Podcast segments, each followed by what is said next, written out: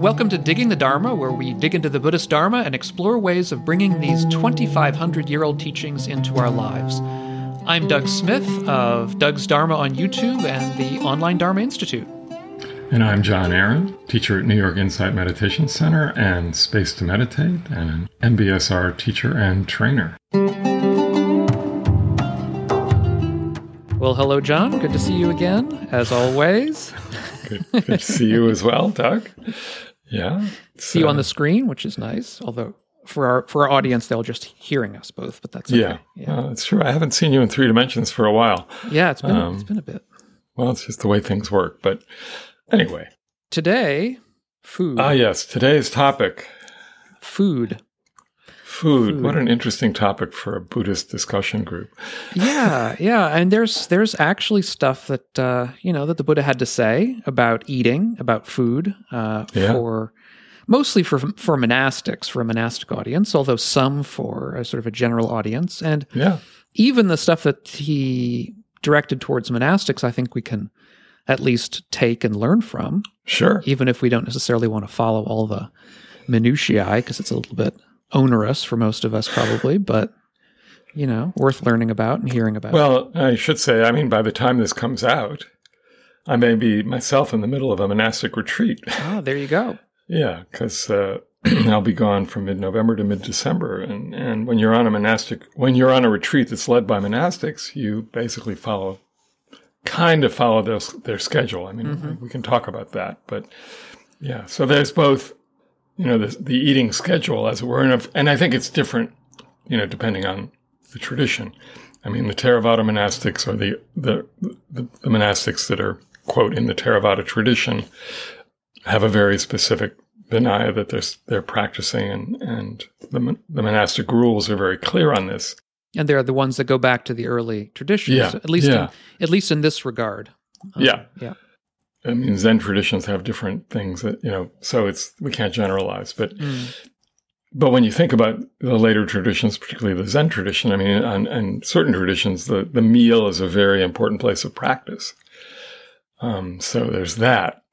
But I know you're, you're, you were, you were planning to do a video on this if you haven't already. And I'm curious to know sort of what the, you know what what is coming out as you're as you're researching this or as you researched right. it yeah. yeah i mean I'll, the video probably i'm not sure when exactly this this will be out uh, as compared to the video but yeah i was researching it basically trying to look at what the buddha had to say because what he had to say to monastics was at times controversial and i think that's kind of interesting i mean it's i love these the suttas that give you a bit of a window on what life might have been like in the early Sangha, uh, insofar as they can. And when there are disagreements and and uh, difficulties between people, is when I, I think the the suttas seem the most genuine to me because that's the sort of stuff that wouldn't have been made up after the fact. You know, mm, uh, mm, true. It, it's stuff that only you would think would only come from uh, you know a an eyewitness of some kind. And so the Buddha did say for example, that his monastics were not to uh, eat after a certain time of day, and that they were only supposed to eat one meal a day. And both of these strictures, both of these rules that the Buddha laid down, seem to have been controversial. That uh, so so what that tells us is in the early sangha there were no rules like this, and people mm. uh, the, hmm. the, the monastics could eat at any time. They could eat as many meals as they wanted. And what would happen, or at least uh, the the story comes down to us that as a result, some of the monastics seem to have gone on alms round. Uh, let's just say that in order for them to get food, they had to go on alms right, round. Right. One of the rules, uh, and this is general in India for for certain kinds of uh, renunciants, is they're not allowed to feed themselves. That they're supposed to only they take, can feed themselves. They're not allowed to make their own food. Right, right. They're not allowed to make their own. Food. They're not allowed to feed themselves in the in the broader sense of the term. Right. I mean, they can all they can do is eat what was given to them. Right. They can't grow their own food. They can't cook their own food, and so on. And so, it seems as though some of the monastics were sort of going into the the villages to get food uh, often you know, maybe they go two or three times a day. So uh, there was some story about the, the monastics scaring women at night because they were sort of wandering around looking for food, you know. And clearly this this, this really wasn't what the Buddha had in mind. Right. Uh, It also wasn't fair to the community. well, exactly, and and Yeah. yeah. yeah, it's not fair to the community, and you can imagine sort of monastics, you know, spending all their time eating, basically, uh, and might have happened. Yeah, so the Buddha laid down these rules, and there are a couple of monastics. There are two, at least two suttas where mona- different monastics just didn't want to put up with it. They just said, "No, I'm not do. You know, I'm not going to eat only one meal a day." And so, you know, there's this kind of back and forth between the Buddha and these different monastics about Mhm. you know uh, enforcing the rules and he was he was quite a the buddha was quite a taskmaster he's basically saying look if you want to you know if you want to advance on the path with me you're going to have to you know follow this rule Um, Yeah. And interestingly, I mean, these days, at least the, both the monastics that we've housed in our apartment when they've been passing through, um, but also when I've been on retreat with monastics, it's more they they eat two meals a day, mm, you know, but they don't eat anything after noon, right? And Yeah. then, of course, well, all right, what happens with daylight savings? You know, mm. when do they do they switch? And there is that. yeah what counts uh, as you know, noon Exactly. Yeah. And so there's that. And then the other interesting thing is that there are certain certain things they can eat later. Um, requisites. They can and it turns out they can eat dark chocolate because it was considered medicinal. and then I know one senior monk who was staying with us who, if offered cheese late in the day, would eat cheese. you know, I, I'm not exactly sure how that fit into the requisites, but, uh, and I forgot to ask him how it did. So, you know, there's a little kind of, you know, the, and, you know, the other thing that's so interesting is that even, and so monastics now, they have their bowl. And we're talking about the, the early, you know, the, those from the early traditions. They, they, they'll come with their, their bowl. And not when they're, I mean, when they stayed with us, they don't have their, they may have their bowl with them, but they don't use their bowl in, in our home. But when they're on retreat, you know, and these are retreat centers that are not just doing monastic retreats. So, you know, we have serving, we have knife and forks and, you know, things and, and plates, but we put their food in a bowl. So whatever, you know, various things are there, they get kind of mixed up. And so it's very interesting is the chant that they will recite before eating is very specific in what it says. It, and I'll just have to recall it from memory, but basically, what we are eating is purely for the sustenance of this body. It's not for enjoyment. It's not for vanity or it's not for, you know, whatever. And as you pointed out, they would eat whatever they were given. Mm. You know, so the rule around meat allegedly was that you couldn't eat meat that was killed particular, you know, specifically for you, right for for the monastic. Mhm. But if you were given meat, you had to eat it. Um, and I think that may have been one of the, as I recall, that the Buddha's cousin who was trying to get rid of, you know, who was trying to usurp him, he he said, no, we shouldn't be eating meat at all. I think. right uh, devadatta yeah Devadatta, yeah, yeah i mean that was one of the big a big um schism in the early sangha was right, I mean, I don't think that um, I don't think that the Buddha said. Now, I'm, I I don't know the the monastic rules well enough to be absolutely 100 percent sure on this, but I don't think the Buddha said you had to eat whatever was given you. Only that basically y- you could eat whatever was given you. I mean, in other words, it was right. if So you didn't want to didn't eat have something, you didn't have Right. to eat it, but right, but uh, there was no there was never any uh, stricture against you eating what was given to you as long as you knew it was not killed for you. yeah, that's right. That makes more sense. So, I mean, in other words, if if a, if a monastic wanted to be vegetarian in the early sangha, I assume they could have been. There was no rule against it, Hmm. But you were not allowed to ask somebody only to give you certain things. That was, Right. I think, that was one of them. So, in other words, if you went to beg to a house uh, for alms, you couldn't say, "Oh, just give me this. I don't want that."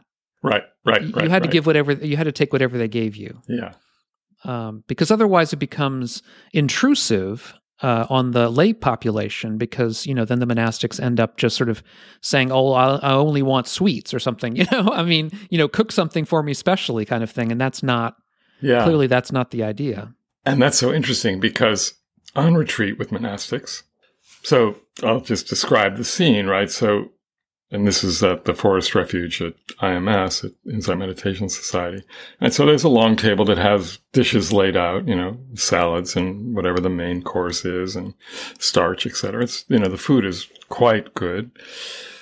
All vegetarian, of course.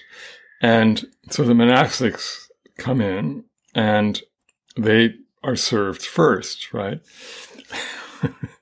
but contrary to what you just said, they may point to things that they like or want more of, you know, because there's plenty of food.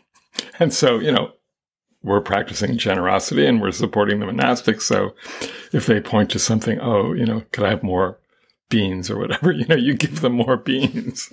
And so it's not just what we give them.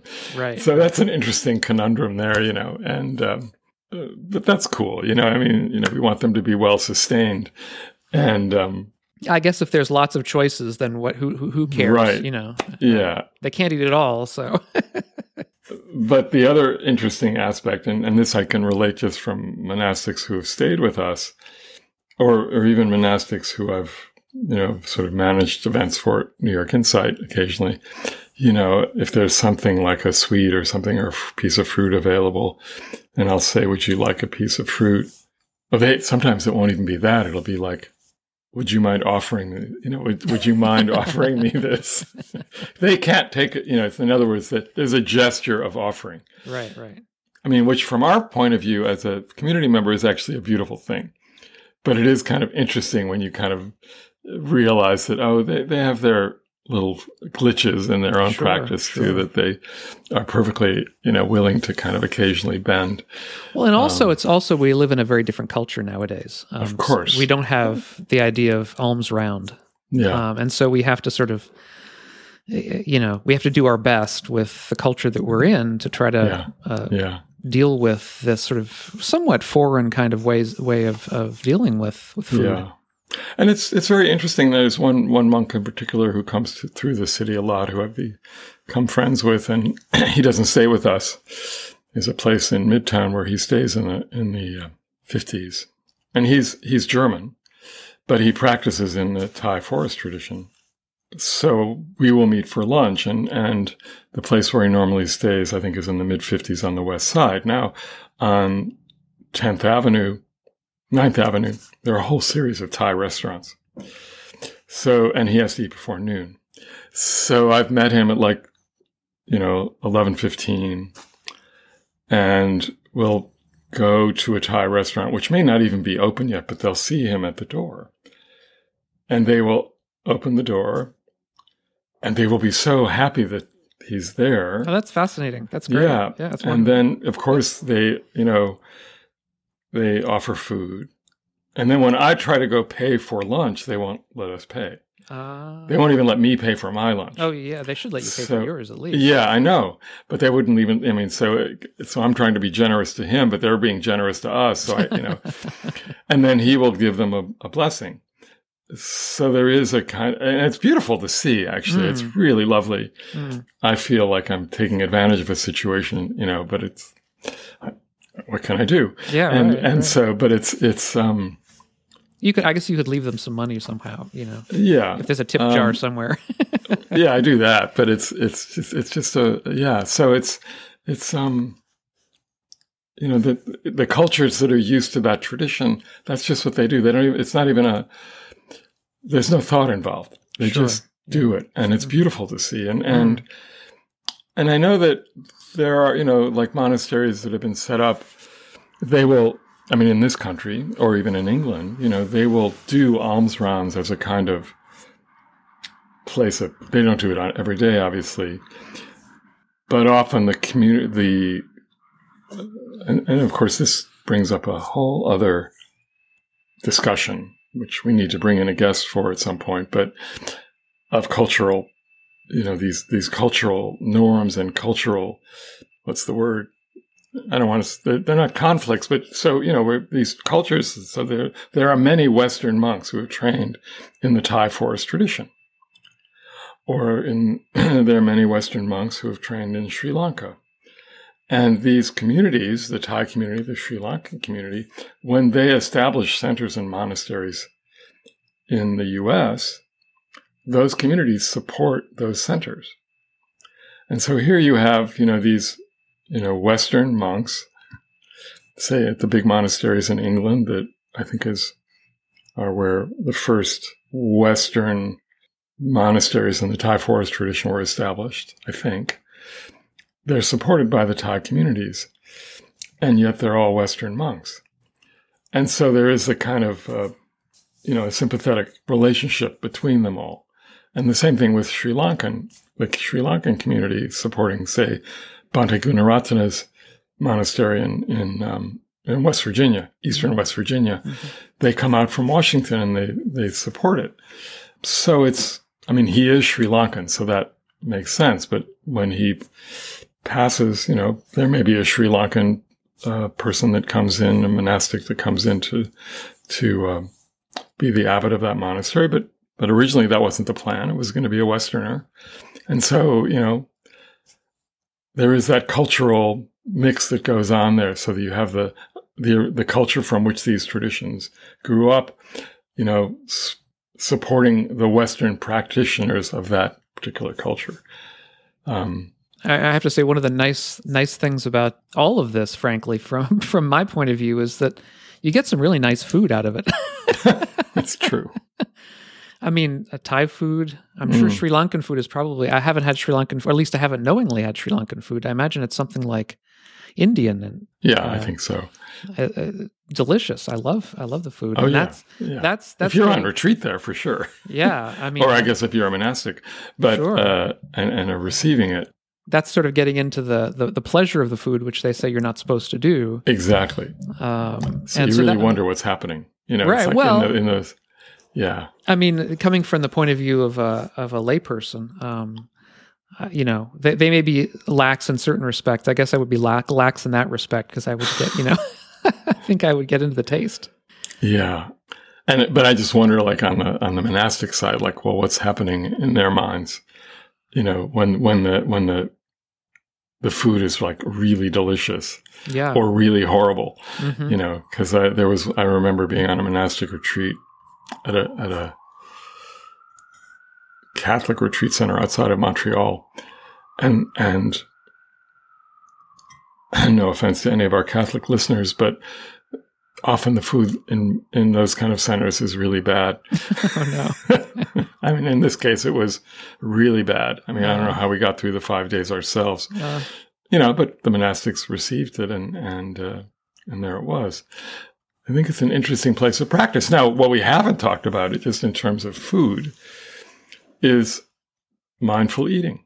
Ah, uh, yeah, of course, yeah. And you know, this is a really big thing. And you know, generally speaking, when we eat in our normal day to day lives, we're often doing more than one thing. You know, whether we're eating alone, if we're eating alone, we may be watching something or reading something at the very least, we're probably thinking about something else.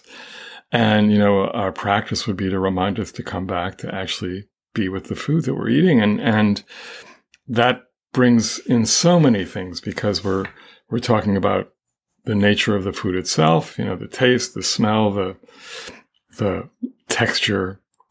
And then, of course, you know, if we look at the teachings of Thich Nhat Hanh, it's not only like the all of that, but it's like, how did the food even get here? Mm. You know, what was the whole process that, that, that went into receiving this food at this moment?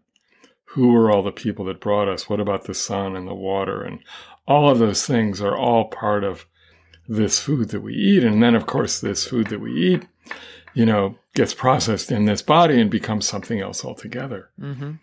And it's like, whoa. So you, you take all of that in as you're eating, and it's this kaleidoscopic kind of experience. And all you're doing is taking a bite of one. Sure. Thing. Yeah. And it can make you more sort of, I think, wishing to like buy from local farms sure. or local people if you can. Yeah. Yeah. Uh, certainly, there's that as well. I, I know that. I mean, Yeah. that's one of the things that uh, dr- draws me and, and drew me to you know living out in the countryside is that the, at least for part of the year, Right. you have stuff that's available to you, food directly grown from the farms. Yeah, and I mean, some people practice. You know, locavores they'll they'll do it all the time. I mean, which limits what they can eat during the winter. Right. You know, and and I know that, and you know, we don't. Just so you know, uh, listeners, that Doug and I talked about this beforehand, but we sort of were staying away from the whole discussion of vegetarianism and veganism. But I will say that uh, we know of one person who, you know, was asked to be in order to become part of a particular Buddhist uh, tradition. You know, it was they had to be vegetarian, but she lived. She was a locavore, and it was much more important to her that she buy locally and and be fed from the local than because of all the energy that gets consumed just getting food from one place to another. And it would would have been impossible for her to be a vegetarian. Um, you know, because it was more important for her to to to eat what was local. And so that comes into play and and uh, yeah, there's so much this is a rich conversation. Yeah. And it's yeah. frankly, it's making me hungry and Yeah. actually thinking about, you know, maybe even coffee. Yeah, coffee is another thing that Yeah. is a wonderful, wonderful thing to have every day. Yeah, uh, you which- can't have which- it locally. That's the problem, you know. I mean, because uh, that's Lo- true, unless you live in certain places. yeah, at least Uh, me, it's I hard to can't. have your local coffee, but we do love it when you buy us coffee. I should say, our listeners, because it does support us, and you can do that through digging the Dharma.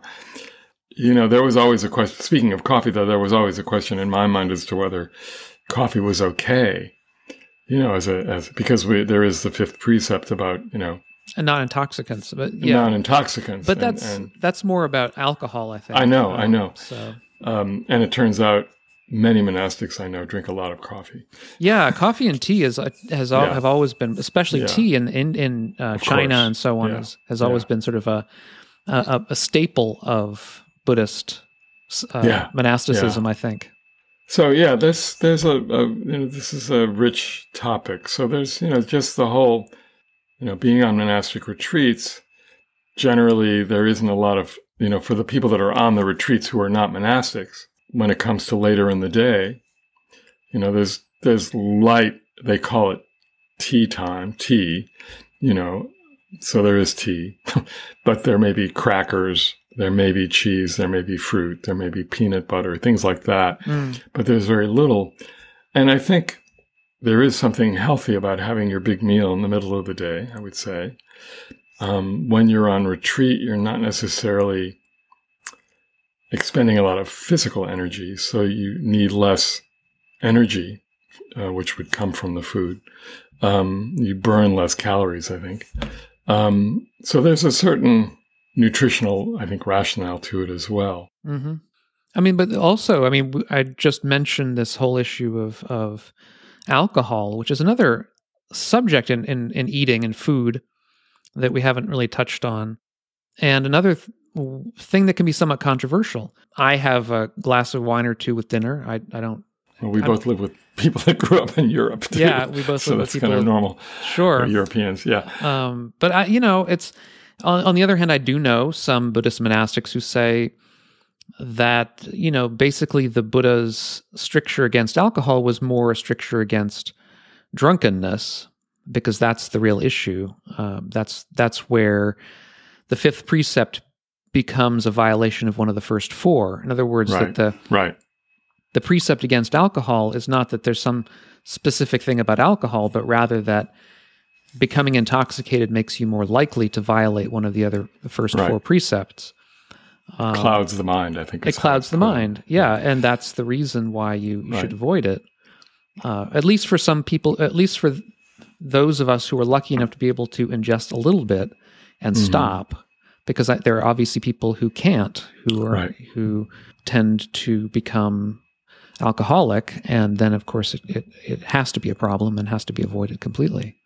Yeah, and and also, you know, one one would have wine as a. I mean, wine is a very, or any sort of alcohol. Let's face it. It. it I mean, I don't know what it was like back then, of course, when the precept was written. but it's it, it would usually be imbibed for a specific reason to make you feel a certain way, as opposed to a nutritional reason. But Right, maybe I'm yeah. wrong. I mean, I, I don't know. No, I mean, Um, he- but certainly Buddha, now it's it's a it's an aesthetic. It's a pleasure. right, right. Well, in the Right. Buddha's day, it seems. I mean, at least in the suttas, it seems to have been used. Uh, at least the Buddha describes people sort of using it to get drunk, and Right. you know, uh, he talks about some of the the problems with alcohol, and there's health problems. People get sick because of it.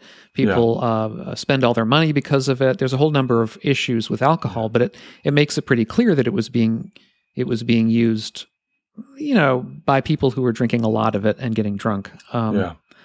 I mean, and the other thing to to realize in all of this, and I think it's something that that s- some people may not real may not realize, is that there's there are differences between different Buddhist schools on all of this. Sure. So, I mean, for example, with vegetarianism in Theravada and in parts of Tibetan Buddhism, uh, meat eating is is normal. I mean, it may not necessarily be looked upon well by everybody, but it's it's not considered wrong.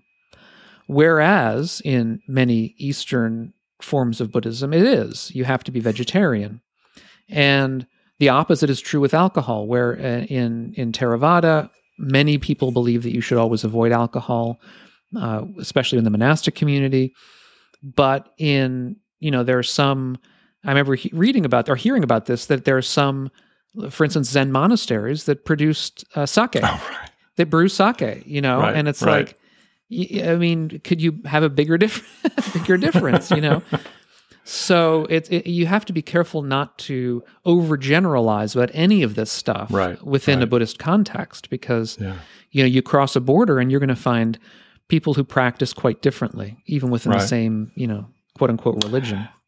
And I know in Thailand and maybe in Burma, they they were always talking about the current. I mean, this is more contemporary, but the, Mm. they, they chew this seed.